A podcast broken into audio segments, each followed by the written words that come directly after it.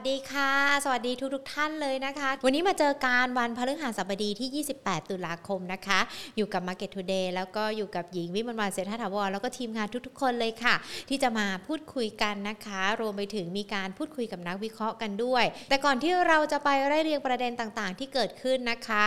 อันดับแรกเลยค่ะขอขอบพระคุณนะคะผู้ใหญ่ใจดีที่สนับสนุนรายการ Market Today ของเราค่ะ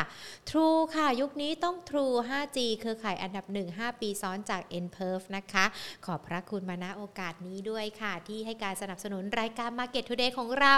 ได้มาพูดคุยกับนักวิเคราะห์ได้มาพูดคุยกับนักลงทุนทุกๆคนเลยนะคะผ่านทางช่องทางทั้ง Facebook แล้วก็ YouTube Money and Banking Channel รวมไปถึงทางด้านของ Podcast ค่ะสวัสดีทุกๆท่านทางด้านของ Money and Banking Podcast กันด้วยนะคะเอามาดูกันสักหน่อยดีกว่าตอนนี้ดูเหมือนว่าตลาดหุ้นไทย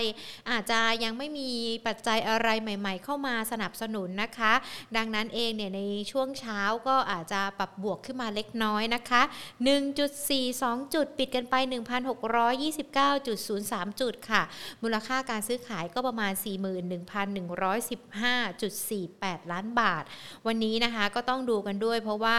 อาจจะมีแรงกดดันจากในกลุ่มของพลังงานนะคะหลังราคาน้ำมันมีการปรับตัวลดลงแล้วก็ขณะเดียวกันค่ำคืนนี้นะคะเรายังคงต้องติดตามตัวเลขจากสหรัฐกันด้วย จี ดี พี ไตรมาส สามทิศทางจะเป็นอย่างไรกันบ้างนะคะส่วนห้าอันดับหลักทรัพย์ที่วันนี้มีการรวบรวมมาฝากกันบ้านปูปตท K Bank นะคะปตททั้งสามตัวปรับตัวร่วงลนกันหมดเลยดูเหมือนว่าบ้านปูนี่ก็ยังคงลงต่อเนื่องนะคะ สามจุดสี่ห้าเปอร์เซ็นต์ ปิดกันไป สิบเอ็ดบาทยี่สิบสตางค์มูลค่าการซื้อขายเฉพาะบ้านปูเนี่ยก็ หนึ่งพันแปดร้อย กว่าล้านบาทนะคะก็เดี๋ยวดูทิศทางกันนะว่าในเรื่องของราคาพลังงานจะเป็นอย่างไรกันบ้างรวมถึงกลุ่มถ่านหินกันด้วยนะคะต้องบอกว่าในช่วงสองเดือนสุดท้ายของปีนี้นะคะยังคงมีปัจจัยหลากหลายประเด็นเลยที่ต้องติดตามทั้งในเรื่องของการเตรียมความพร้อมในเรื่องของการเปิดเมืองใช่ไหมคะที่เรารอกันว่าหนึ่งพฤศจิกายนจะเป็นอย่างไรกันบ้างรวมไปถึงการประชุมสบคในวันพรุ่งนี้ด้วยนะคะเขาจะมีการพิจารณาการอาจจะมีการผ่อนคลายหรือว่าแม้แต่ระบุพื้นที่ที่อาจจะปลดล็อกกันได้เพิ่มเติมด้วยหรือเปล่าก็ต้องดูกันเพราะถ้าเรามาดูการยอดตัวเลขผู้ติดเชื้ออัปเดตกันสักนิดนึงดีกว่าค่ะเพราะว่ายังคงเป็นประเด็นที่เราทุกคนเฝ้าติดตามกันด้วยเนาะวันนี้ยอดผู้ติดเชื้อ เก้าพันหกร้อยห้าสิบแปดรายนะคะส่วนผู้เสียชีวิตแปดสิบสี่รายค่ะยอดฉีดวัคซีนสะสมก็ยังคงต่อเนื่องนะคะดังนั้นเองเนี่ยในเรื่องของสถานการณ์ต่างๆที่เริ่มดีขึ้นเดี๋ยวก็จะต้องดูกันด้วยว่ามันจะดีขึ้นต่อเนื่องด้วยหรือเปล่าแล้วก็ที่สำคัญพอเปิดเมืองเปิดประเทศกันไปแล้วทุกๆคนต้องบอกกันไว้เลยกาดอย่าตกนะเพราะว่า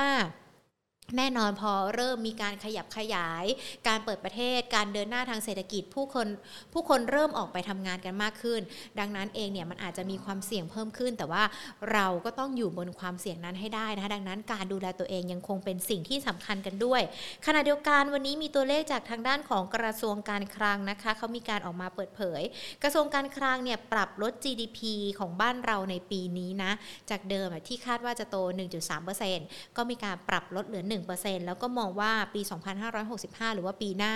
ก็น่าจะโตได้สัก สี่เปอร์เซ็นต์ สี่เปอร์เซ็นต์ นี้อาจจะยังไม่ได้เต็มศักยภาพของเศรษฐกิจไทยนะดังนั้นเองเนี่ยแต่ว่าก็ถือว่าเป็นสัญญาณการฟื้นตัวทางเศรษฐกิจที่ปรับตัวดีขึ้นแล้วก็มาจากฐานในปีนี้สองพันห้าร้อยหกสิบสี่ที่ต่ำด้วยแต่การเดินหน้าการเติบโตนะคะแน่นอนเป็นสิ่งที่ดีเป็นเรื่องดีอยู่แล้วที่เราหวังว่าเศรษฐกิจของเราจะเติบโตได้นะคะแม้ว่าอาจจะโตช้ากันสักหน่อยหรือว่าอาจจะค่อยๆเติบโตก็ยังดีกว่ามีการชะลอตัวลงด้วยนะคะอ่ะเดี๋ยวเราพูดคุยกับนักวิเคราะห์กันดีกว่าวันนี้เนี่ยเราจะคุยกันกับพี่ใหม่อาภาพรแสวงพักนะคะผู้อำนวยการบริหารฝ่ายวิจัยหลักทรัพย์จากบริษัทหลักทรัพย์ ดี บี เอส Vickers ประเทศไทยคุณผู้ชมที่เข้ามาแล้วนะไม่ว่าจะเป็นทั้ง Facebook หรือว่า YouTube นะคะทักทายกันได้นะทาง Facebook อย่าลืมกดไลค์กดแชร์กด Subscribe กันด้วยนะคะหรือว่าแม้แต่ถ้าชื่นชอบข้อมูลดีๆที่วันนี้หญิงฝากนำมาฝากกันกดดาวให้กำลังใจกันได้นะคะ นะคะทางหน้าของคุณ YouTube นะคุณพีรพงษ์คุณพีธนาทิพย์คุณฮาชอบขายคุณสมน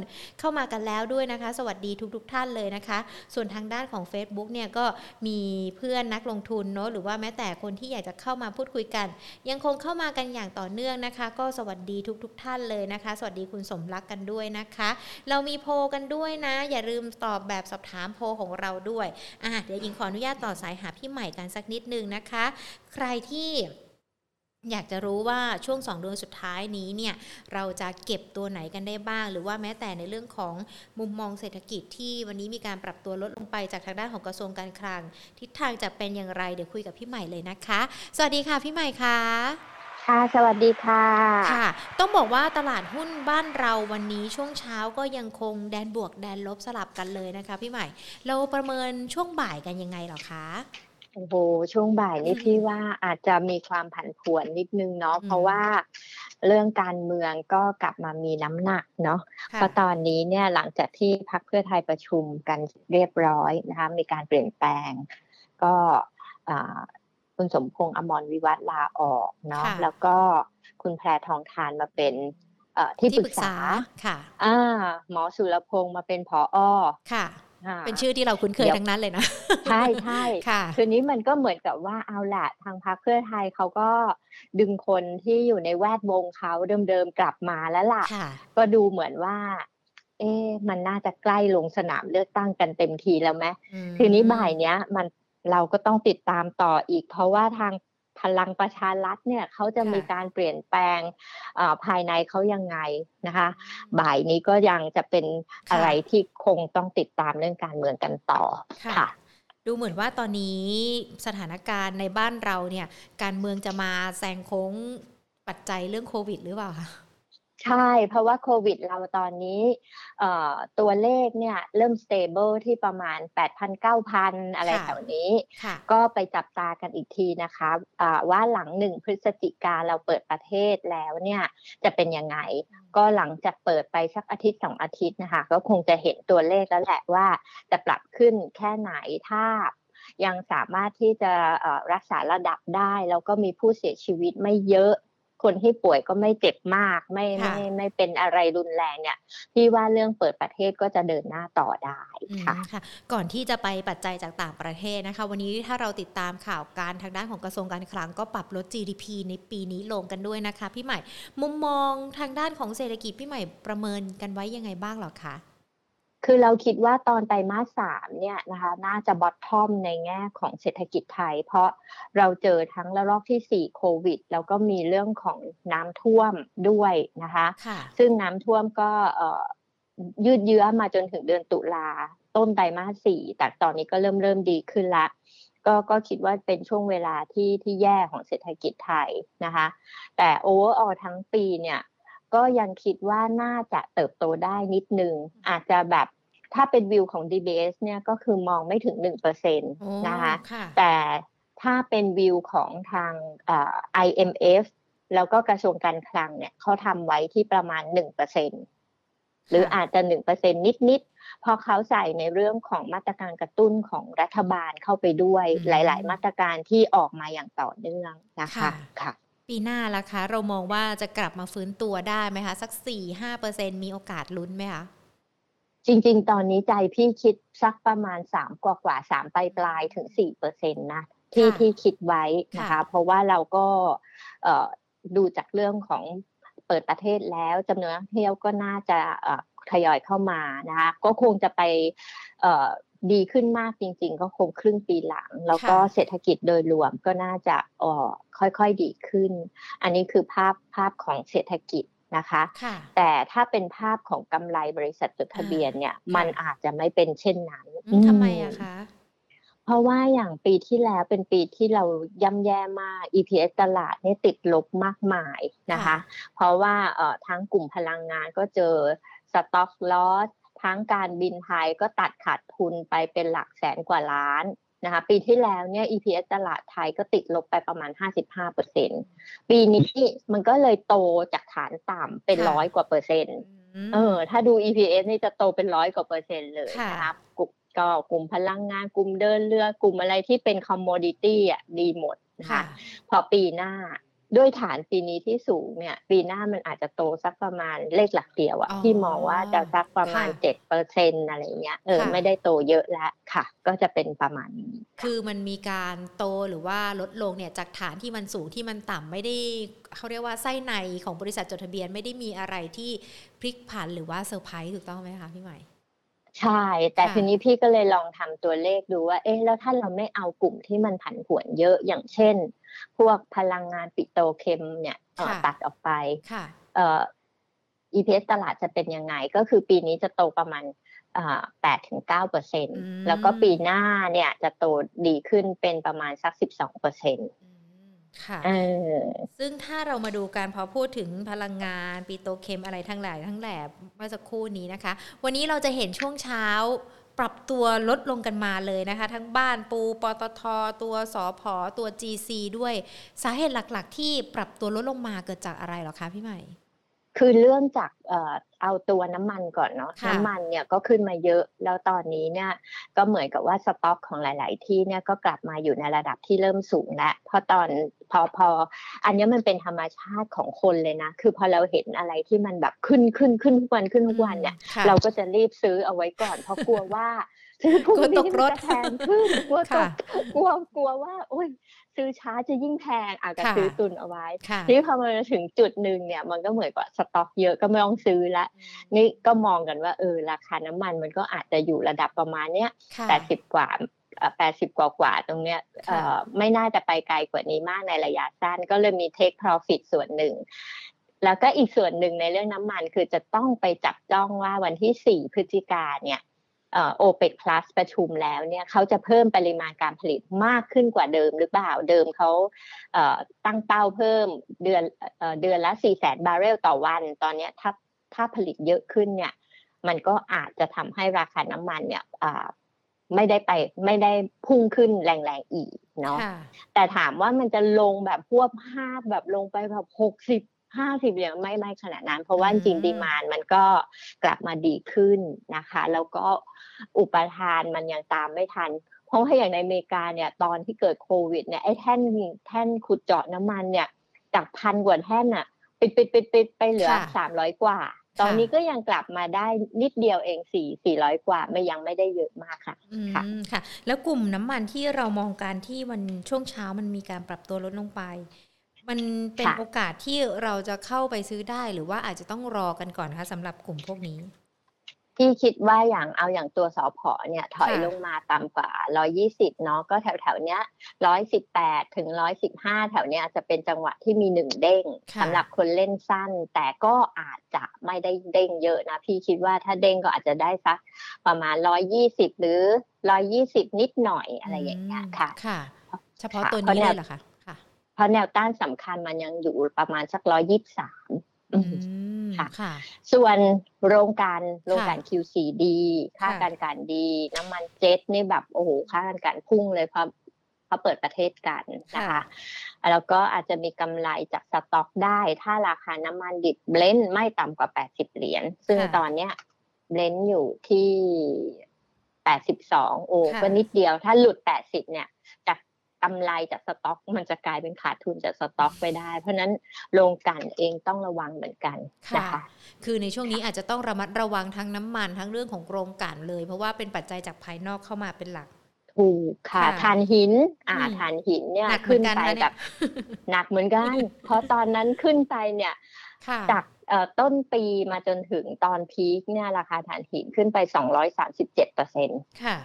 อืมแต่แต่ตอนเนี้ยจังหวะถอยเนี่ยก็ถอยกลูดเหมือนกันถอยแบบเอ่อจากบวกสองร้อยสามสิบเจ็ดเหลือบวกหนึ่งร้อยยี่สิบเจ็ดไม่กี่วันเองถอยลงมาเป็นแบบว่า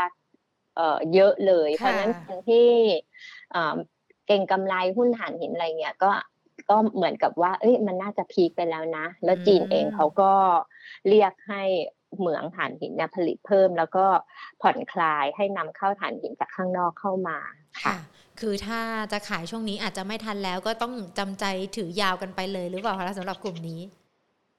เออพี่คิดว่ามันจะมีจังหวะเด้งเหมือนกันนะเออเพราะว่ามันถอยลงมาแบบต่อเนื่องหลายวันแล้วนะคะ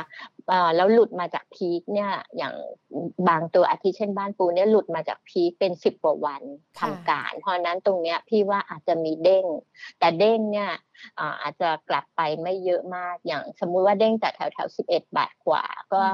มีแนวต้านสำคัญแถวแถวสิบสองถึง สิบสองจุดห้า แถวค่ะค่ะก็ใช้จังหวะนี้แหละค่ะที่ตอนนี้ปรับตัวลดลงมาพอถึงจังหวะที่เด้งกลับไปได้ก็ลองดูว่าได้กำไรหรือยังก็อาจจะแบ่งออกมาทำกำไรกันสักส่วนหนึ่งด้วยนะคะก็ถือว่าเป็นภาพรวมเกี่ยวกับเรื่องของสถานการณ์ในช่วงเช้าที่เกิดขึ้นแล้วก็เราก็มองกันไปในช่วงของภาคบ่ายกันด้วยทีนี้พี่ใหม่คะพอเราเรื่องของการลงทุนแน่นอนเราจะไม่ได้อิงแค่ปัจจัยในบ้านเรานะคะต่างประเทศมันก็ยังคงมีอยู่ด้วยวันนี้ดูเหมือนก็จะมีทั้งผลตอบแทนพันธบัตรรัฐบาลกันด้วยนะคะที่เข้ามาหรือว่าแม้แต่การประชุมของธนาคารกลางต่างๆเกี่ยวกับเรื่องของดอกเบี้ยด้วยเราประเมินสถานการณ์ปัจจัยจากต่างประเทศยังไงกันบ้างหรอคะคือมองว่าอันนี้ก็เป็นปัจจัยที่ทำให้ตลาดอาจจะแกว่งได้นะคะแต่ว่าทั้งหลายทั้งปวงเนี่ยเฟดเขาพยายามบริหารจัดการเรื่องการให้ข้อมูลมีการโยนหินถามทางมาตลอดทางเพราะนั้นถ้าสมมุติว่าประชุมวันที่สองถึงสามพฤศจิกายนนี้เนี่ยแล้วเฟดลดตัว คิว อี จากแสนสองหมื่นล้าน ยู เอส ดอลลาร์ลงคือทยอยลดสมมุติว่าลดจากแสนสองมาเหลือสักประมาณแสนหนึ่งหรือว่าบอกแผนว่าเอาล่ะฉันจะทยอยลดนะเดือนละประมาณเนี่ยสองหมื่นสามหมื่นอะไรเนี่ยซึ่งอันเนี้ยก็จะไม่รุนแรงเพราะว่ามันอยู่ในมันอยู่ในคาดการณ์ของของตลาดและของเราแต่ถ้าหากว่าโอเคประกาศลดแบบควบภาพอะไรเงี้ยอันเนี้ยจะตกใจได้นะส่วนเรื่องของตัวเงินเฟ้ออันนี้เป็นตัวสำคัญที่ที่มากดดันนะคะก็ก็คิดว่า คิว สาม ต่อต้น คิว สี่ เนี่ยมันยังสูงมากแต่ว่าหลังจากเนี้ยมันจะทยอยลงและน้ำมันก็ปรับขึ้นไม่ได้ไม่ได้แบบอ่าปูดปลาดมากปีหน้าราคาน้ำมันก็อาจจะยังทรงตัวสูงแต่เงินเฟ้อที่เทียบกับปีเนี้ยมันจะไม่ได้สูงขึ้นเยอะแล้วนะคะดอกเบี้ยเฟดเราคิดว่าน่าจะไปขึ้นเอาสักประมาณ คิว สี่ ปีหน้าแต่ระหว่างทางเนี่ยมันจะทำให้ตลาดผันผวนอยู่ค่ะค่ะเพราะว่าระหว่างทางที่ผันผวนอยู่เพราะว่าบางทีมันจะมีการหย่อนเนาะเหมือนโยนหินถามทางว่าเดี๋ยวจะขึ้นแล้วนะอาจจะไม่ใช่ไตรมาสสี่ปีหน้าก็ได้อาจจะเร็วกว่าคาดก็ได้แต่ก็ยังไม่ขึ้นพอเห็นตัวเลขเงินเฟ้อบางเดือนพุ่งปี๊ดขึ้นไปอ่ะตลาดก็ต้องรีแอคแล้วว่าเอ้ยดอกเบี้ยอาจจะขึ้นเร็วกว่าที่คิดอะไรค่ะคือตอนนี้ถ้าเราดูกันเนี่ยปัจจัยจากต่างประเทศในเรื่องของเงินเฟ้อนี่แหละก็ถือว่าเป็นตัวหลักที่เราต้องดูกันดังนั้นเองหุ้นหรือว่ากลุ่มที่ปลอดภัยจากเงินเฟ้อยังคงมีไหมคะแล้วก็หุ้นหรือกลุ่มที่อาจจะต้องระมัดระวังในเรื่องของเงินเฟ้อเราแบ่งเรามองยังไงกันคะคือเรื่องของเงินเฟ้อกับเรื่องทิศทางดอกเบี้ยนะคะก็คือถ้าดอกเบี้ยขึ้นเนี่ยปกติแล้วคนที่ได้ benefit ก็จะเป็นพวกแบงก์อยู่แล้วแหละถ้าดอกเบี้ยขาขึ้นอ่ะเพราะว่าการปล่อยสินเชื่อเขาส่วนใหญ่ก็จะอิงในเรื่องของอัตราดอกเบี้ยเรียกว่า floating rate เนาะอัตราดอกเบี้ยลอยตัวแต่ถ้าเป็นเงินฝากส่วนใหญ่มันจะเป็น fixed rate เพราะฉะนั้นเนี่ยเออเพราะฉะนั้นเขาก็น่าจะได้ benefit จากเรื่องของดอกเบี้ยขาขึ้นแต่ถ้าใครมีหนี้เยอะๆอะไรอย่างเงี้ยนะคะก็อาจจะมีภาระดอกเบี้ยจ่ายที่เพิ่มขึ้นนะคะก็ก็ก็จะมีทั้งทางบวกทางลบแต่ว่าธีมในการลงทุนเนี่ยพี่คิดว่ามันต้องอิงกับตัวที่มันเป็นสตอรี่ที่ผลักดันการเติบโตกับอีกอันนึงมันเป็นเรื่องของ New Normal Next Normal นะค่ะอืมอย่างอาทิเช่น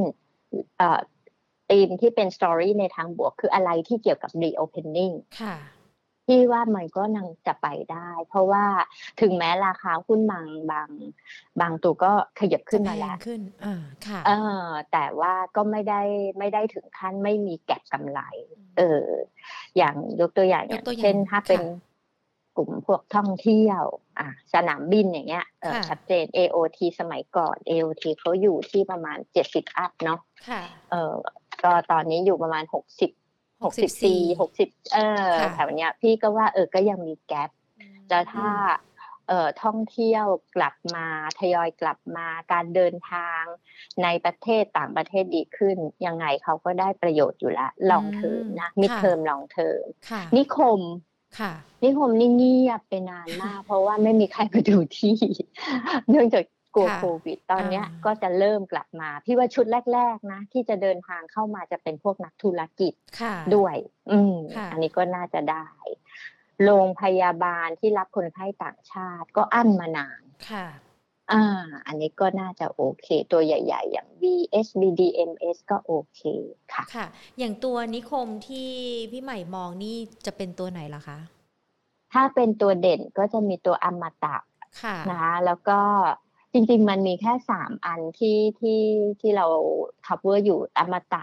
แล้วก็ ดับเบิลยู เอช เอ รจนะซึ่งแต่ละตัวเนี่ยก็ก็จะมีสตอรี่แตกต่างเพราะอย่างตัวอมตะกับ ดับเบิลยู เอช เอ เนี่ยเขาก็จะมีทั้งเรื่องสาธารณูปโภคแล้วก็มีทั้งเรื่องของขายที่นะคะแต่ถ้าโรจนะเนี่ยเขาจะมีสตอรี่ที่เกี่ยวกับเรื่องของการลงทุนด้วยเพราะเขามีหุ้นเก้ามีการจับมือกับพันธมิตรในกลุ่มเฟรเซอร์อะไรอย่างเงี้ยเออเขาก็จะมีอีกอันหนึ่งค่ะ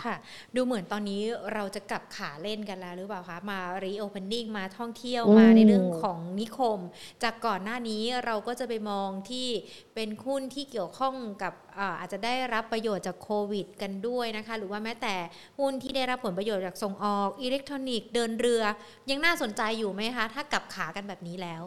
ถ้าเป็นพี่เนี่ยพี่คิดว่าอย่างพวกค่าระวางเรือพวกคอมมอดิตี้เนี่ยมันขึ้นมาเยอะตัวถ้าเป็นส่วนตัวพี่พี่จะทยอยลดพอร์ตอ๋อค่ะเพราะว่าพี่รู้สึกว่ามันขึ้นมาเยอะแล้วมันในแง่ของสปอตอะลักตัวสปอตอินเด็กซ์ของพวกนี้มันอาจจะใกล้พีคมันคือมันพีคแต่เพียงแต่ว่ามันเป็นพีคแล้วอาจจะแบบว่าทรงอยู่ในระดับสูงเขาเรียกว่า extended peak อะค่ะ extended peak ไปอีกสักพักหนึ่งแต่หลังจากนั้นมันอาจจะลงได้พี่ว่าประมาณสักไตรมาสสองปีหน้าก็น่าจะเริ่มเริ่มลงละเพราะว่าซัพพลายใหม่ๆมันก็เริ่มเข้ามาค่ะทยอยลดพอร์ตเพื่อที่จะไปหาหุ้นที่น่าสนใจกว่านะคะอันนี้เดี๋ยวหลายๆคนฟังว่าอ้าวทำไมอยู่ๆให้มาทยอยลดพอร์ตคือไม่ใช่ไม่ใช่สวิตชิ่งเราต้องพูดอย่างนี้เออเราพูดเลยสวิตชิ่งสวิตตัวค่ะแล้วก็อีกกลุ่มนึง อี วี ค่ะมาแน่อ๋ออันนี้มาแน่นอนเลยใช่ไหมคะใช่เพราะว่าเอ่อดูแล้วเนี่ยทั้ง Tesla ผลประกอบการออเดอร์ที่ Tesla ได้รับก็แบบโอ้โหเยอะขึ้นมากๆแล้วก็เปิดจองรถ อี วี เอ่อตัวใหม่ๆนะคะที่เขาแบบเพิ่งจะมีข่าวเดี๋ยวว่าโอ้โหยอดจองถล่มทลายเปิดวันแรกเว็บล่มไปเลยอะไรอย่างเงี้ยค่ะคือยังไงก็มาพวกนี้ถ้าเป็น อี วี car มาหุ้นที่ของเราที่จะตอบรับกับในเรื่องของอุตสาหกรรมนี้ล่ะคะพอจะมีตัวไหนบ้างหรอคะพี่ใหม่ให้นักลงทุนเข้าไปตอนนี้ได้เลยถ้าเราดูแล้วเนี่ยอิเล็กทรอนิกส์ตัวที่เอ่อเกี่ยวพันกับ อี วี car มากสุดคือเดลต้าแต่เผอิญเดลต้าเนี่ยมันแพงอ่ะตอนนี้ พี อี แบบว่าหกสิบกว่าเท่าเราก็เลยแบบงั้นเราลองไปดูตัวที่เอ่อรองลงมาแต่ก็ไม่ได้ถูกนะก็คือ เค ซี อี เค ซี อี เนี่ยก็จะผลิตอะไรที่เกี่ยวกับพวกอิเล็กทรอนิกส์ที่ใช้ในยานยนต์ไม่ว่าจะรถยนต์น้ำมันรถยนต์ไฟฟ้ายังไงเขาได้หมดทีนี้ในแง่ของราคาหุ้นน่ะลอยอยู่ข้างบนพี่ก็เลยคิดว่าอันเนี้ยคงต้องซื้ออ่อนตัวดีกว่าเนาะแต่ เค ซี อี ตอนนี้มันประมาณสักแปดสิบแปดบาทเจ็ดสิบห้าสตางค์มันยังเขาเรียกว่ามันจะอ่อนลงไปกว่านี้ใช่ไหมคะพี่ใหม่คือใจพี่อะถ้าเป็นไปได้อยากจะซื้อต่ำกว่าแปดสิบอืมเช่นแถวแถวซักอ่ะเจ็ดสิบห้าบวกลบอ่ะแถวๆนั้นอ่ะเราเพราะว่าเราทำทาร์เก็ตอยู่ประมาณเก้าสิบห้าเพราะงั้นถ้าซื้อแถวนั้นได้มีอัพไซด์ยี่สิบบาทก็ถือว่าโอเคแต่ถ้าเราซื้อแถวๆเนี้ยใกล้ๆเก้าสิบเนี่ยโอ้อัพไซด์มันน้อยมากอ่ะอืมรอรอรอวันที่เขาอาจจะปรับลงมาการปรับของเขานี่ก็คือปรับฐานตามปกติไม่ได้มีเขาเรียกว่าอะไรปัจจัยรุนแรงใช่ไหมคะพี่ใหม่ก็คิดว่าตอนนี้ถ้าเป็นปัจจัยเสี่ยงสุดสำหรับเซกเตอร์อิเล็กทรอนิกส์ก็คือเรื่องของชิปขาดแคลนที่มันน่าจะยังมีต่อเนื่องไปจนถึงประมาณสักไตรมาสสองปีหน้าค่ะอย่างนี้ใครที่กำลังเขาเรียกว่าอะไรติดอยู่ก็ค่อยรอทยอยถั่วเอารอรอก่อนเนาะแล้วก็มีพวกแบตเตอรี่พวกสถานีชาร์จชาร์จแบตอะไรพวกนี้อันนี้ก็จะมาเกี่ยวข้องกับเรื่องของรถ อี วี ด้วย อี วี นี้ดูจะมาแรงจริงๆเลยนะคะเพราะว่าทั่วโลกเขาก็ตอบรับกับในเรื่องของการลดพลังงานสะอาดหรือว่าแม้แต่รถยนต์ไฟฟ้าด้วยใช่ค่ะก็น่าจะเป็นบวกกับตลาดหุ้นไทย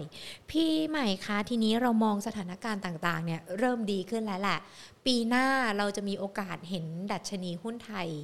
ไปแตะที่เท่าไหร่คะความคาดหวังของนักลงทุนเนี่ยต้องมีแล้วแหละหนึ่งพันเจ็ดร้อยห้าสิบ หนึ่งพันแปดร้อยมันมีความเป็นไปได้ไหมคะพี่ว่าได้นะถ้าไม่ได้มีการเมืองอะไรที่แบบว่า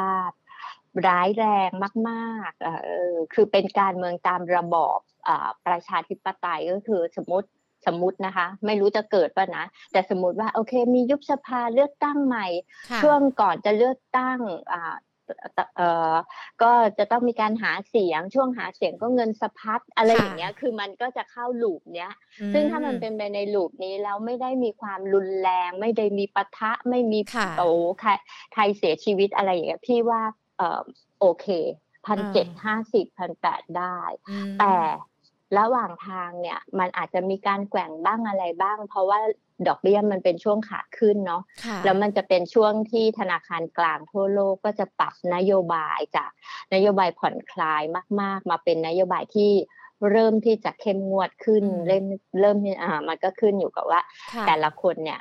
เอ่อให้ข้อมูลกับตลาดยังไงนะแต่ยังไงก็ตามหลังๆที่ผ่านมาพี่ว่าธนาคารแต่ละประเทศนี่ก็เก่งนะเออให้ข้อมูลในชนิดที่ว่าตลาดไม่ค่อยตกใจแล้วก็อาจจะพักนิดนึงแล้วก็ไปต่อเพราะอย่างดาวโจนส์เองเนี่ยดอกเบี้ยสหรัฐจะขึ้นก็ยังทำนิวไฮได้เรื่อยๆหรือว่าเราอาจจะชินแล้วเพราะจริงแล้วพี่จะพี่พี่กำลังจะบอกว่าหากว่าเศรษฐกิจมันฟื้นแล้วดอกเบี้ยขึ้นมีเงินเฟ้อในระดับหนึ่งอ่อนๆเนี่ยมันจะเป็นเรื่องที่ดีแต่ที่ทุกคนกลัวก็คือกลัวว่าเงินเฟ้อสูงมากของแพงแต่เศรษฐกิจฟื้นช้าไอ้ตัว stagflation ที่เขากลัวกันเนี่ยอันนี้ก็เลยเป็นจุดที่หลายคนจับตาที่วันนั้นพอดีขอเล่าเพราะว่าเข้าประชุมกับแบงก์ชาติก็มีคนถามเรื่องนี้แบงก์ชาติก็เลยบอกว่าในวิวเขาเขาไม่ได้คิดว่าเรื่องนี้จะมีความเสี่ยงสูงมากโดยเฉพาะประเทศใหญ่ๆเนี่ยเพราะเขาเห็นว่าเศรษฐกิจหลายๆประเทศขนาดใหญ่นะคะรวมถึงสหรัฐยุโรปอะไรเงี้ยนะคะอังกฤษพวกเนี้ยเอ่อถึงแม้มันจะมีสะดุดในช่วงเอ่อเจอโควิดแล้วรอบที่สี่แต่ว่าโดยโดยภาพรวมเขาก็เชื่อว่าเศรษฐกิจของประเทศพวกนี้ยังฟื้นตัวได้ดีนั้นไอ้ stagflation เนี่ยเขาบอกว่ามีความเสี่ยงต่ำมากที่จะเกิดแต่ถ้าเป็นประเทศแบบยากจนอันเนี้ยว่าไม่ได้นะประเทศยากจนคือแบบการได้รับวัคซีนมันน้อยมากๆช้ามากๆอย่างคือเอ่อราคาน้ำมันแพงเงินเฟ้อสูงเนี่ยอันเนี้ยพวกเนี้ยเขาอาจจะกระทบได้ทีนี้กลับมาไทยก็เราก็คิดว่าไทยก็ยังไม่ได้เอ่ออยู่ในความเสี่ยงจุดที่จะเกิด stagflation ค่ะอืมฟังแบบนี้แล้วก็สบายใจนะคะเพราะว่า stagflation เนี่ยเราก็จะได้ยินพูดกันมาอย่างต่อเนื่องด้วยนะว่ามันมีโอกาสที่จะเข้าไปเกิดหรือเปล่าหรือว่ามันจะถือว่าเป็นความเสี่ยงไหมแต่ว่าถ้าทางด้านของธนาคารแห่งประเทศไทยยืนยันมาแบบนี้แล้วเองเนี่ยนักลงทุนก็น่าจะสบายใจกันได้เปราะหนึ่งด้วยนะคะค่ะก็เบาใจได้ระดับหนึ่งเนาะค่ะพี่ใหม่ค่ะทีนี้พอเราคุยกันเนี่ยมีทั้งหุ้นที่เกี่ยวข้องกับ Reopening New Normal Next Normal เป็นกลุ่มกันมาแล้วหรือว่าแม้แต่ อี วี Car แล้วกลุ่มอสังหาความน่าสนใจเขายังไม่ไม่ไม่สวยหรอคะเพราะว่าหลังจากที่มีการผ่อนคลาย แอล ที วี กันแล้วกลุ่มอสังหาก็ดูเหมือนจะตอบรับกันแค่สักสัปดาห์เดียวเนาะใช่คืออันนี้จะเป็นกลุ่มที่สามที่พี่อยากนำเสนอค่ะเพราะเอ่อพี่ขอเรียกมันว่ากลุ่มแลกการ์ดเพลย์ละกันอืมค่ะเออซึ่งในแลกการ์ดเพลย์เนี่ยความหมายก็คือว่าธุรกิจมันก็ยังไปได้ถึงแม้ว่าจะชะลอไปบ้างตอนเอ่อตัวเจอโควิดแล้วก็ valuation ถูกเช่นราคาหุ้นยังต่ำกว่า book value นะคะแล้วก็มีปันผลดีก็ก็ตัวแลกการ์ดเพลย์เนี่ยมันจะมีสองเซกเตอร์ตอนนี้ก็คือหนึ่งนะคะก็คือที่น้องได้กล่าวไปก็คือ property residential นี่แหละนะคะกับอีกกลุ่มหนึ่งคือแบงก์อืมมันจะมีสองเซกเตอร์เนี้ยที่อิงกับตัว domestic demandนะรอเศรษฐกิจไทยฟื้นแล้วก็จะกลับมา สำหรับ residential เนี่ยจริงๆเป็นเซกเตอร์ที่ถ้าเราดูย้อนไปในอดีตทุกวิกฤตจะเป็นเซกเตอร์ที่บาดเจ็บเป็นแบบคือหุ้นเนี่ยจะแบบว่าตกแรงเป็นเซกเตอร์ที่แบบกระทบกระเทือนมากแต่พอเมื่อเศรษฐกิจฟื้นจะเป็นเซกเตอร์ที่หุ้นก็จะจะฟื้นตัวได้เร็วเหมือนกันก็จะวิ่งเร็วเหมือนกันเพราะว่ามันไปเกี่ยวเนื่องกับหนึ่งปัจจัยสี่อันที่สองไปเกี่ยวเนื่องกับหลายๆเซกเตอร์เช่นวัสดุก่อสร้างรับเหมาก่อสร้างและเป็นเซกเตอร์ที่จ้างงานเยอะค่ะเพราะงั้นเราก็ยังคิดว่าจะเป็นเซกเตอร์ที่กลับมาได้อย่างอย่างอสังหาที่จะกลับมาได้นี่ทุกตัวเลยหรือเปล่าคะหรือว่าอาจจะต้องเลือกอีกเพราะว่าพอเราไปดูแยกย่อยมันก็จะมีทั้งแนวราบแนวสูงคอนโดติดรถไฟฟ้าอะไรกันอีกด้วยนะคะใช่คือปีนี้ปีปีที่มีโควิดเนี่ยจะเป็นอะไรที่คน work from home เยอะบ้านแนวราบขายดีนะคะพี่คิดว่าคอนโดที่ซบๆไปนะก็อาจจะกลับมาดีขึ้นบ้างหลังจากที่เศรษฐกิจฟื้นแต่ถามว่าคอนโดจะแบบเติบโตหรือว่าคึกคักรวดเร็วไหมก็อาจจะต้องใช้เวลานิดนึงนะเพราะซัพพลายมันเยอะนะคะอย่างไรก็ตามถ้าเราเปิดประเทศแล้วต่างชาติที่เขาซื้อคอนโดเราแล้วเขาเข้ามาดูแล้วโอนได้เนี่ยจะทำให้ปีหน้าเนี่ยยอดโอนคอนโดจะคึกคักขึ้นเท่าที่มองถ้าอย่างนั้นก็ถือว่าเป็นจังหวะต้องไปเก็บตัวไหนล่ะคะตัวใหญ่ๆนะที่มีคอนโดเยอะๆอย่างเช่นตัว Origin Property เขาก็มีคอนโดเยอะลูกค้าเยอะแล้วก็ตัวพวกแสนสิริก็โอเคนะคะ เอ พี ก็มีคอนโดพอสมควรค่ะอนันดาเนี่ยจริงๆคอนโดเยอะแต่ว่าพอดีเขาก็จะมีอันนึงของเขาที่ยังติดปัญหาอยู่นะคะก็หลายคนก็อาจจะยังกังวลถ้ากังวลก็ก็ไปดูตัวอื่นแทนอย่างเช่นตัว Origin Property ตัว เอ พี อะไรเงี้ยแสนสิริอะไรพวกเนี้ยนะคะค่ะอย่างตัวสิริเนี่ยแน่นอนเลยจะเป็นตัวที่ค่อนข้างหวือหวาทีเดียวนะคะพอเวลามีปัจจัยที่เกี่ยวข้องกับในเรื่องของอสังหาริมทรัพย์ด้วยตอนนี้หนึ่งบาทยี่สิบหกสตางค์แล้วดูเหมือนว่าจะมีการปรับตัวย่อลงมาเป็นจังหวะที่เข้าไปได้เลยใช่ไหมคะแล้วเรามองราคาเป้าหมายตัวนี้ยังไงคะคือเรามองว่าถ้ากลับมาได้จริงๆนะคะปีหน้าเนี่ยทาร์เก็ตที่กลับขึ้นไปน่าจะ หนึ่งจุดสี่ หนึ่งจุดห้า เนี่ยน่าจะได้เพราะจริงๆก่อนหน้านี้เขาก็เคยขึ้นไปเทส หนึ่งจุดห้า รอบนึงละนะคะแล้วก็ถอยลงมาก็ระดับนี้ก็เป็นสเต็ปนึงหนึ่งสองหกก็รับก่อนหมายหนึ่งนะคะแล้วก็เผื่อเหลือเผื่อขาดแถวๆสักบาทยี่สิบอีกสักหมายหนึ่งนะคะซึ่งเป็นโลเดิมของเขาค่ะค่ะและอีกหนึ่งกลุ่มก็คือจะเป็นกลุ่มแบงค์เป็นโอกาสที่กลุ่มแบงค์ใหญ่ๆแบงค์เล็กแบงค์น้อยจะกลับมาแล้วใช่ไหมคะใช่ทีนี้กลุ่มแบงค์เนี่ยก็จะเป็นสองอ่าเป็นเป็นสองกลุ่มแล้วกันกลุ่มหนึ่งที่เดินหน้าธุรกิจ Digital Banking อย่างรวดเร็วประกาศไปแล้วหนึ่งหนึ่งแบงค์นะคะเป็นเป็นข่าวใหญ่กับ เอส ซี บี ที่แปลงร่างเป็น เอส ซี บี เอ็กซ์ นะคะตัว K Bank ก็ก็มีไปลงทุนในเรื่องของ Fintech นะผ่านเอ่อตัวบริษัทย่อยแล้วก็มีมีเปิดตัวเอ่อ เค เอ็กซ์ เหมือนกันก็คือทั้งทั้งคู่เนี้ยจะเป็นอะไรที่เขาทำเกี่ยวกับ Digital Banking แบบชั้นนำรวดเร็วจับมือพันธมิตรทำหลายอย่างอะไรเงี้ยนะคะก็ก็ก็เป็นสองแบงค์ที่เราเล็งไว้เหมือนกันทีนี้สำหรับตัว เอส ซี บี เนี่ยมันมีสตอรี่อย่างนี้ว่าเนื่องจากว่าเขาประกาศแผนแปลงร่างแล้วอะแล้วไอ้ตอนที่แลกหุ้นจาก เอส ซี บี เป็น เอส ซี บี เอ็กซ์ ในไตรมาสหนึ่งปีหน้าคือไตรมาสสี่เนี่ยเดี๋ยวเขาขออนุมัติผู้ถือหุ้นก่อนใช่ไหมอนุมัติเสร็จไตรมาสหนึ่งปีหน้าก็จะแลกหุ้นแลกหุ้นเสร็จไตรมาสสองเนี่ย เอส ซี บี เขาก็จะจ่ายปันผลมาให้ตัวตัว Xตัว X ก็จะแบ่งส่วนหนึ่งเนี่ยมาจ่ายให้กับผู้ถือหุ้นที่แลกหุ้นมาด้วยซึ่งตรงเนี้ยมันจะเป็นปันผลพิเศษอืมอืมตัวเนี้ยแหละเป็นตัวไฮไลท์อันหนึ่งก็คือว่าอาจจะได้ยิวเพิ่มอีกประมาณสักสาม สามเปอร์เซ็นต์ สี่เปอร์เซ็นต์ จากปกติที่แบงค์ให้ยิวต่อปีประมาณสัก สามเปอร์เซ็นต์ กว่าอืมอืมก็ถือว่ายังน่าสนใจตอนนี้หนึ่งร้อยยี่สิบสามบาทใช่ค่ะก็น่าจะเก็บนะสำหรับคนที่เงินเย็นก็เก็บเก็บเก็บไปแล้วก็ไปรอรับปันผลพิเศษในในอีกสักสองควอเตอร์ข้างหน้าเนาะนอกจากนั้น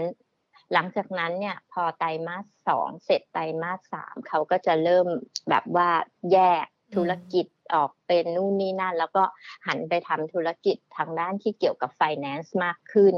แล้วก็จะมีการเอาลูกเข้าตลาดอีก สองสาม ตัว สองสาม บริษัทเนี่ยอันนี้มันก็จะมีแคตตาลิสต์ที่แบบว่าไปเรื่อยๆก็เลยมองว่า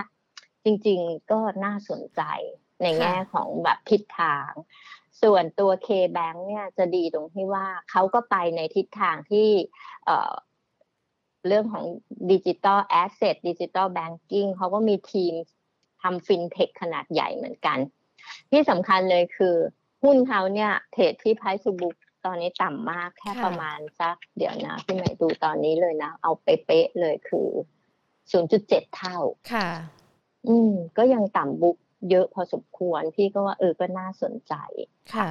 มีคุณผู้ชมสอบถามมาจากทางไลฟ์เราด้วยเลยนะคะตัว K Bank มาพอดีตรงนี้ถือว่าเป็นจังหวะที่เข้าไปสะสมได้แล้วหรือเปล่าคะหรือว่ามันมีโอกาสย่อลงไปอีกแล้วค่อยไปเก็บนะคะคือถ้าเรามองตลาดมีสิทธิ์ที่จะผันผวนเนี่ย K Bank ก็ต้องเอ่อก็ต้องซื้อสัก สองสาม ไม้ค่ะคล้ายๆกับ เอส ซี บี ก็ต้องซื้อสัก สองสาม ไม้เหมือนกันสมมุติว่าเราซื้อแถวนี้นะคะเอ่อหนึ่งสามแปดถึงหนึ่งสามห้าถึงหนึ่งสามแปดแถวเนี้ยหนึ่งไม้เราจะต้องเผื่ออีกหนึ่งไม้แถวๆหนึ่งสามศูนย์ลงมานะคะแล้วก็เผื่อเหลือเผื่อขาดแถวๆหนึ่งสองศูนย์ถ้ามีถ้าไม่มีหนึ่งสองศูนย์เราก็ไป follow ซื้อข้างบนค่ะค่ะโอ้โอกาสที่จะปรับลดลงอยู่ก็คงมีอยู่เหมือนกันนะคะพอมี K Bank แล้วมี เอส ซี บี แล้ว บี บี แอล แล้วคะน่าสนใจไหมคะมาในกลุ่มรออยู่นะรออยู่ว่าเมื่อไหร่จะประกาศตัวเอ่อตัว Digital Digital Platform แต่เขาคือยังไงมาช้าก็ต้องมาอยู่ดีแหละสำหรับ บี บี แอล เขาก็คงซุ่มทำอยู่ตอนนี้นะคะก็คิดว่าในส่วนของ บี บี แอล เองเอ่อจุดเด่นเขาคือเขาเป็นคนที่ไปลงทุนต่างประเทศเขาไปซื้อแบงก์เพอร์มาต้าที่อินโดเพียงแต่ว่าจังหวะที่เขาซื้อเนี่ยมันมันโชคไม่ดีไปนิดหนึ่งตรงที่ว่าจังหวะซื้อพอซื้อเสร็จปุ๊บเจอโควิดเลยมันก็เลยทำให้ราคาที่เขาซื้อเนี่ยมันดูแพงค่ะค่ะแล้วก็เป็นตัวที่ อาร์ โอ อี ไม่ได้สูงมากนักเพราะฉะนั้นคนก็เลยกลัวว่าเอ๊ะพอไปควบรวมแล้วเนี่ยมันจะทำให้ อาร์ โอ อี ของ บี บี แอล ยิ่งถอยลงไปหรือเปล่าอะไรอย่างเงี้ยนะคะก็เลยทำให้ บี บี แอล จะสังเกตว่าช่วงหลังๆเนี่ยราคาหุ้นก็ไม่ได้เพอร์ฟอร์มเท่าไหร่นะคะก็คือเรียกว่าperformance ด้อยกว่า K Bank เอส ซี บี อ่ะเออประมาณนั้นแต่แต่ส่วนตัวพี่เชื่อว่าถึงวันหนึ่งเนี่ยพอเศรษฐกิจฟื้นอินโดก็เป็นประเทศที่เศรษฐกิจโตดีจริงๆตัวอัตราการเติบโตเขาสูงกว่าไทยด้วยนะคือเราไปทำธุรกิจนั้นก็ดีค่ะพี่เชื่อว่าวันหนึ่งเนี่ย บี บี แอล ก็จะเก็บเกี่ยวผลประโยชน์จากการลงทุนในเพอร์มาต้าได้แต่เราอาจจะต้องถือถือถือยาวกันนิดนึงนะเออเพราะฉะนั้นถ้ามีหุ้นอยู่อย่าได้กังวลถือไปค่ะและจังหวะนี้หนึ่งร้อยยี่สิบสองบาทก็เป็นจังหวะที่เข้าไปทยอยได้แล้วใช่ไหมคะทยอยสะสมก็เริ่มเริ่มแถวหนึ่งร้อยยี่สิบบวกลบสักสเต็ปนึงเนาะแล้วก็หนึ่งร้อยสิบห้า หนึ่งร้อยสิบอะไรอย่างเงี้ยเราก็ไล่ไปสัก สองสาม ไม้นะค่ะก็แบ่งเล่นเป็นไม้ๆแต่ว่าถ้าถือก็อาจจะต้องยาวกันสักนิดนึงเราคุยกันมาเนี่ยนะคะพี่ใหม่มีหุ้นที่อาจจะถือยาวกันไปด้วยนะคะรอเศรษฐกิจดีรอควอเตอร์สองที่จะเกิดขึ้นช่วงสั้นๆมีท็อปพิกที่เข้าไปลงทุนได้ไหมคะนี่นะพี่ก็สแกนอยู่ตอนนี้นะ ก็มีตัวใหญ่หน่อยถ้าตัวใหญ่หน่อยเนี่ยกาฟน่าสนใจเหมือนกัน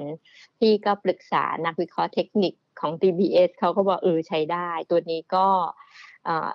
สั้นๆเนี่ยถ้า follow buy ไปก็จะมีแนวต้านประมาณ สี่สิบห้าถึงสี่สิบเจ็ด นะเออมีกาฟแล้วก็ตัวกาฟเองเนี่ย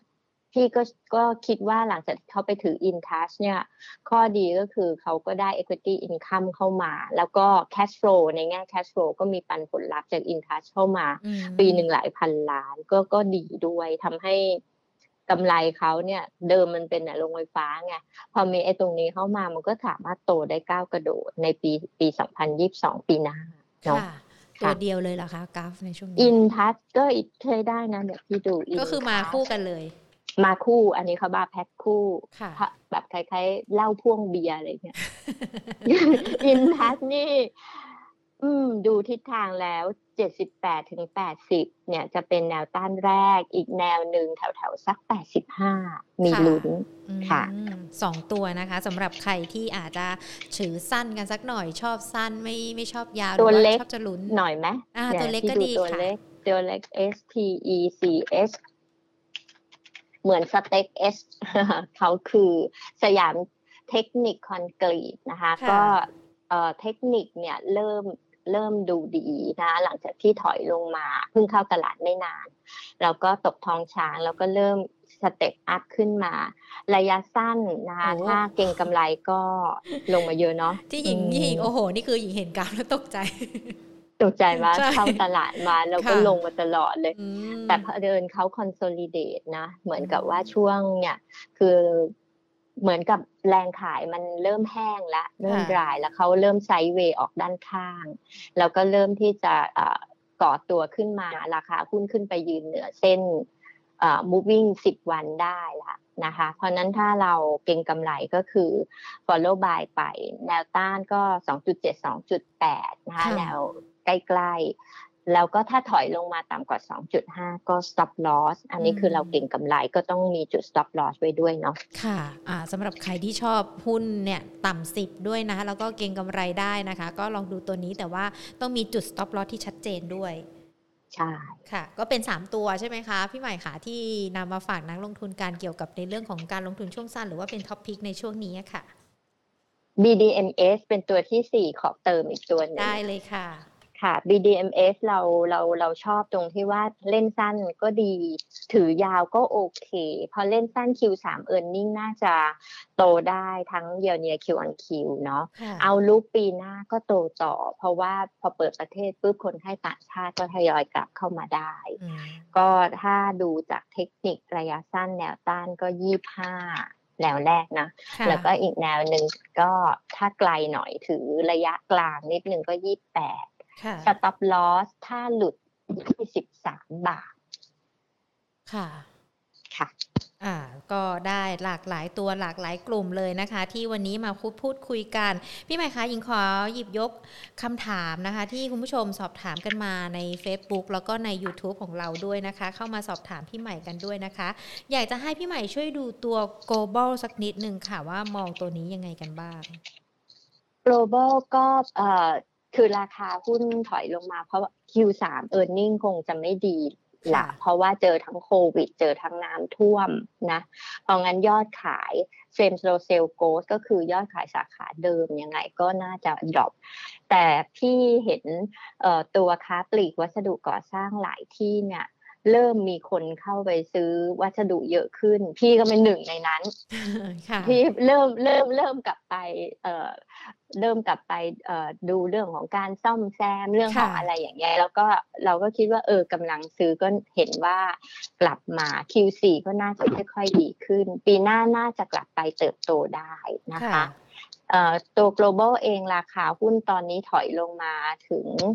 จุดที่เป็นโลน่าจะต่ำกว่าโลเดิมนิดนึงละนะคะก็น่าจะเป็นลักษณะที่ว่าระยะสั้นมากมีโอกาสที่จะเด้งหรือรีบาวด์ได้จากระดับราคาหุ้นแถวๆ ยี่สิบถึงยี่สิบจุดห้า แถวเนี้ยน่าจะมีหนึ่งเด้งส่วนแนวต้านสำคัญเลยก็คือประมาณสักยี่สิบเอ็ดถ้าผ่านไปได้ก็ถือต่อถ้าไปแตะแถวนั้นแล้วยืนไม่ได้ก็เล่นรอบก็ขายก่อนค่ะต้องมีจังหวะจับจังหวะระยะเวลาการดูหุ้นที่เราจะเข้าไปเลือกลงทุนกันด้วยนะคะสำหรับคุณสมนที่สอบถามตัว Global มาด้วยนะคะตัวเจมาร์ทล่ะคะมองยังไงกันบ้างคะเจมาร์ทก่อนหน้านี้ก็ค่อนข้างที่จะคึกคักทีเดียวนะคะพี่ใหม่ใช่ค่ะเจมาร์ทก็เป็นหุ้นที่แบบว่าพิมพ์นิยม เจ เอ็ม ที เจมาร์ทก็ควงคู่กันมานะพี่ก็คิดว่าถ้าราคาหุ้นยังสามารถยืนเหนือสี่สิบเอ็ดบาทได้นะก็มีโอกาสที่จะกลับไปเทสที่ไฮเดิมแถวๆเอ่อสี่สิบสี่บาทนะคะแล้วก็อาจจะทำนิวไฮได้นิดหน่อยแถวๆสี่สิบห้าเอ้ยสี่สิบสี่จุดห้าถึงสี่สิบห้านะแต่ทางนี้ทางนั้นเนี่ยซื้อตรงเนี้ยต้องบอกว่า ก็แก็บอาจจะไม่เยอะมากเราต้องระวังเหมือนกันก็คือต้องแบบเฝ้าอ่ะคือคือเราต้องเฝ้าคือถ้าถอยก็ต้องแบบว่าสต็อปเลยเพราะถ้าเราดูกราฟเนี่ยเอ่อเทคนิคเนี่ยถือว่าเหมือนกับว่าอาจจะเป็นลักษณะของการเข้าสู่โหมดที่จะเป็นไซด์เวย์ดาวน์ได้เว้นแต่ว่าอย่างเดียวถ้าเขาจะไปต่อแล้วก็ยังจะทำตัวเป็นขาขึ้นได้คือราคาหุ้นต้องพุ่งขึ้นไปและยืนเหนือระดับสี่สิบห้าบาทได้อย่างมั่นคงถ้ายืนเหนือสี่สิบห้ามั่นคงนั่นแปลว่าเราจะได้เห็นแบบห้าสิบหรือสูงกว่าอ๋อแต่คือถ้าโดยภาพรวมของอุตสาหกรรมหรือว่าตัวธุรกิจของเขาเองก็ยังคงน่าสนใจอยู่ใช่ไหมคะสำหรับเจมจริงธุรกิจจะน่าสนใจแต่ราคาหุ้นเนี่ยแหละที่มันอาจจะสะท้อนไอ้ความน่าสนใจไปไปเยอะพอควรแล้วก็ถ้าเทคนิคอีกอันนึงก็คือถ้าเป็นดู อาร์ เอส ไอ แต่มันก็เริ่มเข้าสู่โหมดที่เป็น bearish divergence นิดๆนะเออซึ่งถ้ามันอย่างที่ว่าถ้ามันไม่สามารถที่จะดันตัวเองพุ่งขึ้นไปแรงๆเพื่อลบล้างความเป็น bearish divergence เนี่ยนั่นแปลว่ามันอาจจะลงแรงได้อ๋อค่ะคุณราชาโชคถามตัวนี้มานะคะอาจจะฟังคำแนะนำแล้วก็ไปปรับเป็นเทคนิคของตัวเองด้วยนะคะตัว เอช เอฟ ที ราคาหัวฟงรับเบอร์ตัวนี้พี่ใหม่พอจะดูให้นักลงทุนได้ไหมคะได้เลยค่ะเพราะว่าหัวฟงเนี่ยไตรมาสสาม earning ชะลอนะคะเป็นช่วง bottom ของเขาเป็นช่วงไตรมาสที่น่าจะไม่ค่อยดีเพราะว่าส่งออกติดขัดจากล็อกดาวน์นะคะแล้วโควิดระลอกที่สี่แต่ไตรมาสสี่เนี่ยเริ่มโงหัวขึ้นมาแล้วก็มีแนวโน้มที่จะดีขึ้นระยะยาวเราก็ยังชอบเพราะว่าเขาเนี่ยเป็นรายใหญ่เลยนะคะที่ส่งสินค้ายางรถยางรถมอเตอร์ไซค์รถจักรยานทั้งยางนอกยางในไปยุโรปเขาขายผ่านดีแคทลอนเราต้องรู้จักดีแคทลอนแล้วก็พวกวิกตอเรียที่เป็นคนผลิตรถสองล้อในอิตาลีรายใหญ่นะคะแล้วก็ขายในประเทศด้วยตัวนี้โอเคก็คือว่าถ้าหากว่ามีหุ้นอยู่ถือนะคะแล้วก็ไม่มีก็ทยอยสะสมทาร์เก็ตที่เราให้เดี๋ยวนะคะพี่ใหม่ขอเซิร์ชนิดนึงตอนนี้ประมาณแปดบาทเนาะตอนนี้แปดบาทแปดใช่ไหมใช่ค่ะถ้าทางพื้นฐานเนี่ยปีหน้าวันเยียร์ทาร์เก็ตนะเราให้ สิบเอ็ดจุดสอง อืมอืมแต่ถ้าแต่ถ้าเป็นทางเทคนิคทางเทคนิคเนี่ยก็อาจจะมีแนวต้าน เก้าจุดห้า ถึง สิบบาทใกล้ๆค่ะอ่าก็อุ้ยเป็นอีกหนึ่งตัวนะที่คุณผู้ชมสอบถามมาแล้วดูจะไปได้สวยด้วยนะคะสำหรับตัวนี้ ไอ วี แอล ค่ะพี่ใหม่คะมองยังไงคะตัวนี้ ไอ วี แอล จะเอ่อจริงๆ earning ครึ่งปีหลังของ ไอ วี แอล เนี่ยจะดีขึ้นเพราะว่าสเปรดของตัวเพชรกับตัว พี ที เอ เขาโอเคแต่ตอนนี้คนอาจจะมองข้ามช็อตไปปีหน้าว่าเอ๊ะถ้าอย่างนี้แล้วเนี่ยสเปรดปีหน้าจะลดลงไหมเพราะมันจะมีกำลังการผลิตใหม่เข้ามาในอุตสาหกรรมเยอะนะคะเพราะงั้นตัว ไอ วี แอล เองถ้าเทคนิคระยะสั้นเนี่ยก็เรียกว่าความสวยงามลดลงหลังจากที่ราคาหุ้นถอยลงมาต่ำกว่าเส้นค่าเฉลี่ยสิบวันก็คือหลุดสี่สิบสี่ลงมาเนี่ยเริ่มไม่ค่อยสวยตอนแรกๆที่เขาอยู่พยายามเลี้ยงตัวให้ไม่หลุดสี่สิบห้าเนี่ยโอเคแต่ตอนนี้ไม่ค่อยสวยแล้วเพราะนั้นอาจจะเป็นช่วงของการพักฐานนะคะแล้วก็ถ้าดูจากแนวรับพี่ว่าน่าจะอยู่แถวๆสักประมาณต่ำสี่สิบหรือต่ำกว่านะคะก็น่าจะตรงนั้นสักสเต็ปหนึ่งที่เป็นแนวเด้งแล้วแล้วก็ถ้าเด้งน้อยหมายถึงว่าถ้าเด้งแล้วไม่เกินไม่ยังไม่เกินสี่สิบสี่บาทเนี่ยอาจจะมีม้วนลงมาอีกรอบเพราะนั้นต้องระวังเหมือนกันตัวนี้ต้องระวังค่ะอาจจะต้องใช้ความระมัดระวังแล้วก็ดูกราฟเทคนิคปัจจัยต่างๆประกอบด้วยนะคะคุณประชาเขาเขียนมานะคะพี่ใหม่เขาบอกว่าตัว เอส พี อาร์ ซี ขายออกไปบางส่วนแล้วถ้าจะซื้อกลับคืนมาตอนนี้ได้ไหมคะอย่าพึ่งดีไหมคะ ไหนๆเราขายไปแล้วเรารอดูสถานการณ์นิดนึงนะคะ ก็คือถ้าดูแล้วอย่างนี้เนี่ยส่วนตัวอยากจะให้ซื้อต่ำกว่าสิบอืมอืมตอนนี้ สิบจุดสี่ นะถ้าจะกลับเข้าไปซื้อรอบใหม่รอให้ต่ำสิบก่อนแล้วค่อยค่อยเข้าไปพิจารณาอีกทีเพราะพวกกลุ่มโรงกลั่นเนี่ยขึ้นมาเยอะนะขึ้นมาเนี่ยเรายกตัวอย่างอย่างเช่น เอส พี อาร์ ซี เนี่ยนะคะขึ้นมาจากแถวๆเจ็ดบาทกว่า เจ็ด บาทกว่าๆไปเป็นเอ่อ สิบเอ็ดจุดสาม เดี๋ยวถ้าเราดูในแง่ของการ retracement ของ Fibonacci เนี่ยระดับของการพักฐานมันน่าจะลงไปที่สักประมาณต่ำสิบอะเก้าบาทห้าสิบถึงเก้าบาทยี่สิบแถวๆนั้นนะคะค่ะอ่าตอนนี้ถึงจะน่าสนใจเนาะรอจังหวะเขาย่อลงมาก่อนเพื่อที่เราจะได้กำไรที่เพิ่มมากขึ้นแบบนี้นะคะเป็นคำแนะนำค่ะตัว Jasmine ล่ะคะ เจ ที เอส Jasmine Technology ค่ะมองยังไงคะ เจ ที เอส นี่ก็ต้องระวังเหมือนกันเพราะว่าถ้าในเชิงเทคนิคเนี่ยมี bearish divergence ในกราฟรายรายรายวันนะคะก็หมายความว่าราคาหุ้นทำนิวไฮแต่เส้น อาร์ เอส ไอ เนี่ยไม่นิวไฮตามอันนี้หมายความว่าราคาอาจจะมีการพักตัวลงมาได้มีหุ้นอยู่อาจจะมีแบ่งขายทำกำไรไปบางส่วนนะคะถ้าจะซื้อรออ่อนตัวดีกว่าค่ะค่ะมีคุณผู้ชมสอบถามมาว่าเรามีทีม Reopening ที่เราพูดคุยกันไปกันแล้วนะคะแต่ว่าตัว ซี พี เอ็น เขาอยากจะเข้าไปเก็บได้ไหมคะเออเนี่ยเป็นอีกตัวหนึ่งที่พี่ลืมพูดไปอ่าก็คือ เป็นจังหวะที่คุณผู้ชมสอบถามมากำลังเล็งตัวนี้ไว้อยู่แน่เลยค่ะค่ะก็เอ่อ ซี พี เอ็น นะคะเป็นตัวที่อ่าทยอยซื้อคำว่าทยอยหมายความว่าอย่าไล่นะรอเขาถอยๆลงมานิดนึงอยากได้สักห้าสิบห้าหรือต่ำกว่านะคะก็ค่อยเข้าไปซื้อนะคะอ่าถ้าอยากจะเก็บก็ได้นะคะขออีกหนึ่งตัวสุดท้ายนะคะพี่ใหม่ค่ะ พี เอส ที ซี ค่ะ Power Solution Technology พี เอส ที ซี เนี่ยก็คือเอ่อเป็นตัวที่คิดว่า earning ปีหน้าน่าจะโตได้ดีเพราะว่าเรื่องของการเอ่อตัวรายได้จากท่อส่งน้ำมันที่เขาได้ได้ทำนะคะได้ได้งานมาก็เป็นตัวคีย์เลยที่ทำให้ผลประกอบการปีปีหน้าปีสองพันยี่สิบสองเนี่ยจะโตจากปีนี้นักวิเคราะห์เรามองว่าอาจจะโตเป็นถึง สองถึงสาม เท่าตัวอย่างนั้นเลยนะเออเพราะฉะนั้นเขาก็เลยมองว่าเอาแหละจังหวะอ่อนก็ทยอยเก็บเพราะหุ้นตัวนี้เนี่ยสภาพคล่องเขาอาจจะไม่ได้สูงมากแล้วเราจะสังเกตว่าราคามันจะขยุกขยิกอะถ้ากราฟขยุกขยิกก็เรียกว่าเอ่อมีความผันผวนนิดนึงอะไรเงี้ยต้องจับจังหวะว่า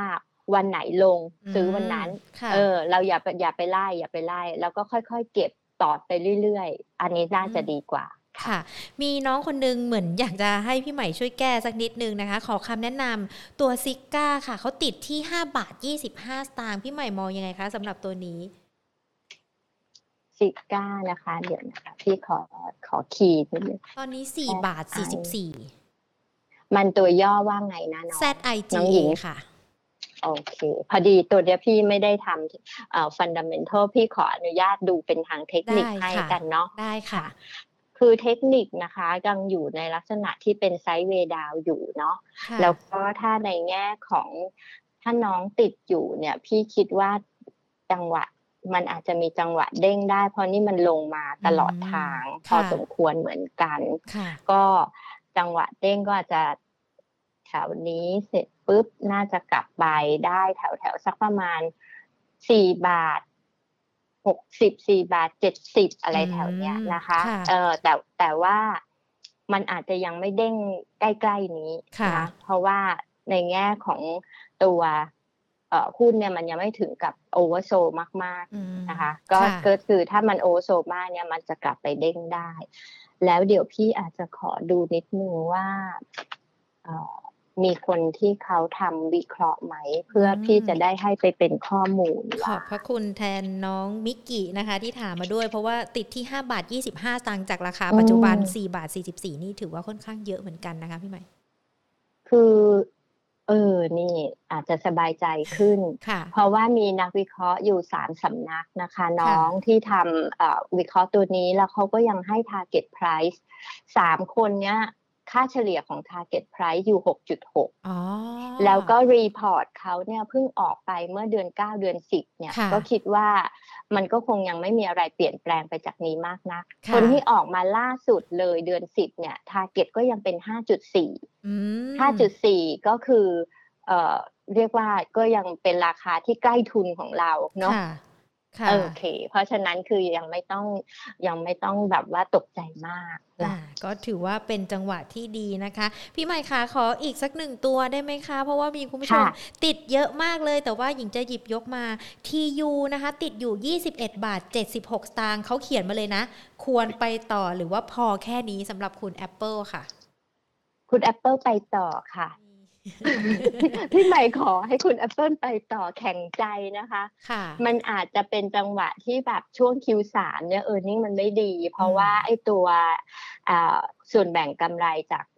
บริษัทร่วมมันดรอปไปมากเลยไอ้ตัวเลสล็อบเตอร์เอ่ยไรเอ่ยเนี่ยมันเป็นจังหวะล็อกดาวน์ไง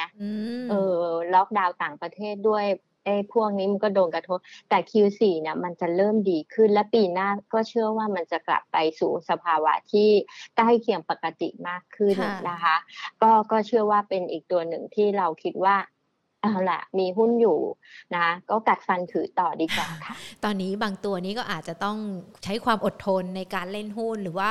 บางตัวก็อาจจะต้องอาศัยความเร็วกันสักนิดนึงนะคะแต่ถ้าหากว่าไม่ได้ตั้งใจถือยาวขนาดนั้นแล้วถ้าเกิดว่าจะพัดจะผูที่อยู่เกิดราคาเด้งไปยี่สิบสอง ยี่สิบสามอยากจะขายก่อนก็ได้นะค่ะโอเคค่ะได้เลยค่ะพี่ใหม่ค่ะวันนี้ครบถ้วนเลยนะคะขอบพระคุณพี่ใหม่มากๆเลยเดี๋ยวโอกาสหน้าคุยกับ Market Today กันอีกนะคะยินดีค่ะสวัสดีค่ะ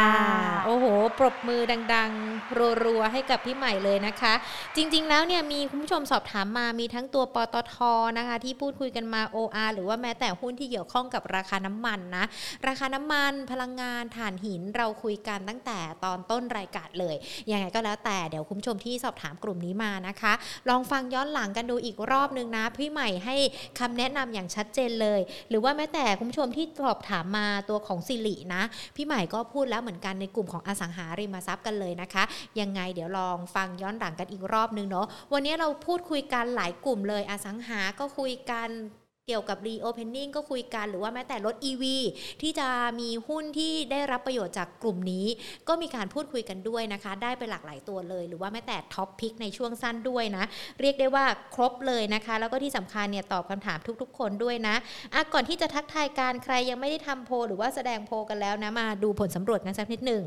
ราคาน้ำมันพุ่งแรงอย่างนี้ยังไหวอยู่หรือเปล่าไม่ไหวแล้ว ห้าสิบหกเปอร์เซ็นต์ ยังไหวอยู่ สี่สิบสามเปอร์เซ็นต์ ปรบมือให้คนที่ยังไหวอยู่นะเพราะว่าหญิงนี่ไม่ไหวแล้วนะกับราคาน้ำมันที่พุ่งไม่หยุดเลยนะคะใครยังไหวอยู่ก็แน่นอนมากเยี่ยมจริงๆอ่ะทักทายกันสักนิดนึงดีกว่านะคะทางด้านของ YouTube ของเรานะวันนี้เข้ามากันคึกคักเลยนะคุณพีรพงษ์คุณพีนานาทิพย์นะคะคุณฮาร์ทชอบขายคุณสมนนะคุณเทิดคุณราชาโชคเข้ามาตั้งแต่ตอนต้นกันเลยนะยังอยู่หรือเปล่าทักทายกันได้นะคะคุณพัชรวดีนะคะคุณมิกกี้เนาะคุณมูมูคุณคิมคุงนะคะคุณโทนี่คุณไอแอมมนชินะคะก็สวัสดีค่ะสอบถามตัว บี บี แอล มาพูดคุยกันไปแล้วเนาะคุณณนาถนะคะคุณสุพรรณีคุณมนัสไกรสอนคุณ เอส อาร์ ดับเบิลยู นะคะบ้านปูพูดกันตั้งแต่ตอนแรกเลยเพราะว่าวันนี้โรงแรงก็เลยหยิบยกกันมาตั้งแต่ตอนต้นรายการเลยนะคะคุณฟิล์มคุณธำรงคุณเจเจค่ะคุณเจอรอนโทรี่หรือเปล่าถ้าหญิงอ่านผิดขออภัยนะคะคุณ พี เอ็น เค วี ไอ เป็นนักลงทุน วี ไอ หรือเปล่าไม่แน่ใจคุณ Apple นะคะน้องมิกกี้คุณสมนยังอยู่ขอบคุณนะคะทุกๆคนยังขอบคุณกันอยู่น้องมิกกี้บอกว่าติดตามพี่ใหม่ทางช่องทางไหนอีกบ้างคะช่องทางนี้แหละค่ะ Money and Banking Channel มากันทุกวันเลย Market Today เดี๋ยวมาลุ้นกันว่าพี่ใหม่จะมาวันไหนเนาะคุณหัวอีนะคะขอบคุณค่ะสวัสดีค่ะ เอฟ ซี ด้วยนะ เอฟ ซี รายการของเรามากันทุกๆวันเลยนะคะส่วนทางด้านของ Facebook ก็สวัสดีทุกๆคนเลยนะคะที่เข้ามาพูดคุยกันแล้วก็สอบถามกันมาด้วยนะคะคุณสมรักนะคะคุณ เอ็ม ซี นะคะคุณเกตถามตัว เอ โอ ที มาก็มีการพูดคุยกันไปเนาะคุณณภาวานคุณเพชรนะคะคุณอุดมวิทย์ค่ะก็ขอบคุณทุกท่านที่เข้ามาเลยนะคะคุณประชาคุณดนยาคุณสุธาศินีถามตัว เจ ที เอส เมื่อกี้ได้คำแนะนำกันแล้วด้วยคุณอุดมเวทถามตัว ซี พี เอ็น กันมาด้วยนะคะคุณGood Dayคุณกัญญาคุณประทีปคุณปิยนุชสวัสดีค่ะสวัสดีทุกๆคนเลยนะคะคุณไม่ได้เจ้าชู้แค่ดูใจหลายๆคนอืมชื่อ ไปต่อไม่ถูกเลยสวัสดีนะคะถ้ายังอยู่ทักทายกันได้นะคุณตายนะคะคุณชาญชัยคุณเขมิกาค่ะคุณอุดมวิทย์บอกว่าเป็นรายการที่ฟังง่ายครับเป็นกำลังใจให้ครับขอบพระคุณมากๆเลยนะคะเป็นกำลังใจกันแล้วอย่าลืมส่งดาวให้กำลังใจกันอีกรอบหนึ่งด้วยนะคะ Market Today ของเรามาเจอกันแบบนี้แหละค่ะบ่ายสองนะคะดังนั้นไม่อยากพลาดในเรื่องของการเงินการลงทุนก็อย่าลืมมาเจอกันแล้วทิ้งท้ายกันสักนิดนึงดีกว่าใครที่รอจะเข้าถึงงานหรือว่าเข้าถึงในเรื่องของบริการการเงินและการลงทุนนะคะงานมหกรรมการเงิน Money Expo ต้องบอกว่ากลับมากันแล้วนะคะในปีนี้ค่ะแล้วก็กลับมากันแบบว่าปลอดภัยกันด้วยนะคะตามในเรื่องของมาตรการการเว้นระยะห่างทางสังคมกันด้วยมหกรรมการเงิน Money Expo สองพันยี่สิบเอ็ดค่ะรับการเปิดประเทศจัดงานสี่งานสี่ภูมิภาคกันเลยนะคะและที่สำคัญการจัดงานในปีนี้ค่ะก็มากันในธีมของFuture Wealth นะคะที่จะมาเสริมสร้างในเรื่องของการเงินให้มีความมั่งคั่งในมิติใหม่แห่งอนาคตค่ะโดยในปีนี้นะคะก็จะมีเทคโนโลยีใหม่ๆเข้ามาในเรื่องของการเงินด้วยเราก็เลยมีการจัดงานที่สอดรับกับเทรนด์ที่เกิดขึ้นกันด้วยนะคะงานสี่ครั้งที่จะจัดการเนี่ยมีที่ไหนกันบ้างก็ต้องบอกว่าจะมีการนะคะการจัดงานมหกรรมการเงินเชียงใหม่ครั้งที่สิบหกซึ่งจะเริ่มกันในช่วงเดือนหน้าสิบสองถึงสิบสี่พฤศจิกายนนะคะงานมหกรรมการเงินโคราชครั้งที่สิบห้างานมหกรรมการเงินหาดใหญ่ครั้งที่สิบเอ็ดงานมหกรรมการเงินครั้งที่ยี่สิบเอ็ด Impact เมืองทองธานีค่ะและแน่นอนว่าในปีนี้รูปแบบการจัดงานของเรานะคะถึงแม้ว่าจะมีทั้งสถาบันการเงินนะคะแล้วรวมไปถึงทั้งผู้ที่อยากจะมองหาในเรื่องของการทำธุรกรรมการเงินกู้ถอนฝากขอสินเชื่อขอบัตรเครดิตอะไรก็แล้วแต่ไปที่งานของเรางาน Money Expo ของเรานะคะก็ยังคงยึดหลักในเรื่องของความปลอดภัยนะคะจากสถานการณ์ไวรัสโควิด สิบเก้า ที่เกิดขึ้นดังนั้นเองเนี่ยในตัวผู้จัดงานเองนะคะก็จะมีในเรื่องของการฉีดวัคซีนที่ครบสองเข็มกันแล้วด้วยหรือว่าแม้แต่ผู้ที่ไปงานนะคะก็จะต้องมีการโชว์การสักนิดนึงว่าท่านฉีดวัคซีนครบหรือยังหรือว่าถ้ายังไม่ฉีดวัคซีนก็อาจจะต้องมีการโชว์ผลตรวจไวรัสโควิด สิบเก้า กันด้วยนะคะคือที่เราอาจจะต้องมีการพิจารณาหรือว่าการที่จะต้องตรวจสอบกันก็เพื่อที่จะทำให้การจัดงานของเราราบรื่นแล้วก็ปลอดในเรื่องของไวรัสโควิด สิบเก้า ที่เกิดขึ้นด้วยนะคะก็เป็นอีกหนึ่งกิจกรรมดีๆล่ะค่ะที่เตรียมที่จะเกิดขึ้นแล้วก็นำมาฝากกันด้วยนะคะวันนี้หมดเวลาแล้วลากันไปก่อนเดี๋ยวพรุ่งนี้บ่ายสองกลับมาเจอกันใหม่สวัสดีค่ะ